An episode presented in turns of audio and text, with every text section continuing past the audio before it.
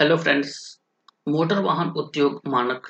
AIS 145 में तकनीकी आवश्यकताओं को परिवर्तित करने हेतु संशोधन का मसौदा जारी,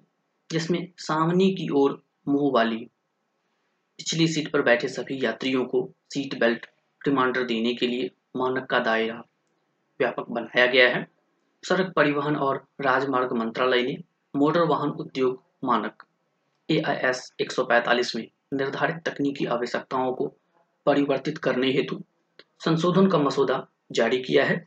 जिसमें सामने की ओर मुँह वाली पिछली सीट पर बैठे सभी यात्रियों को सीट बेल्ट रिमाइंडर देने के लिए मानक के दायरे को व्यापक बनाया गया है। यह मानक अंतर्राष्ट्रीय विनियमन यू एन आर सोलह के अनुरूप है। मानक के अनुसार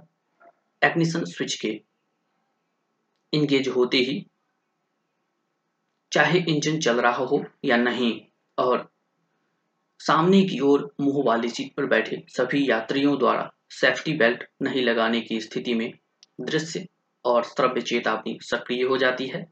चेतावनी का दूसरा स्तर तब सक्रिय होता है जब चालक और या सामने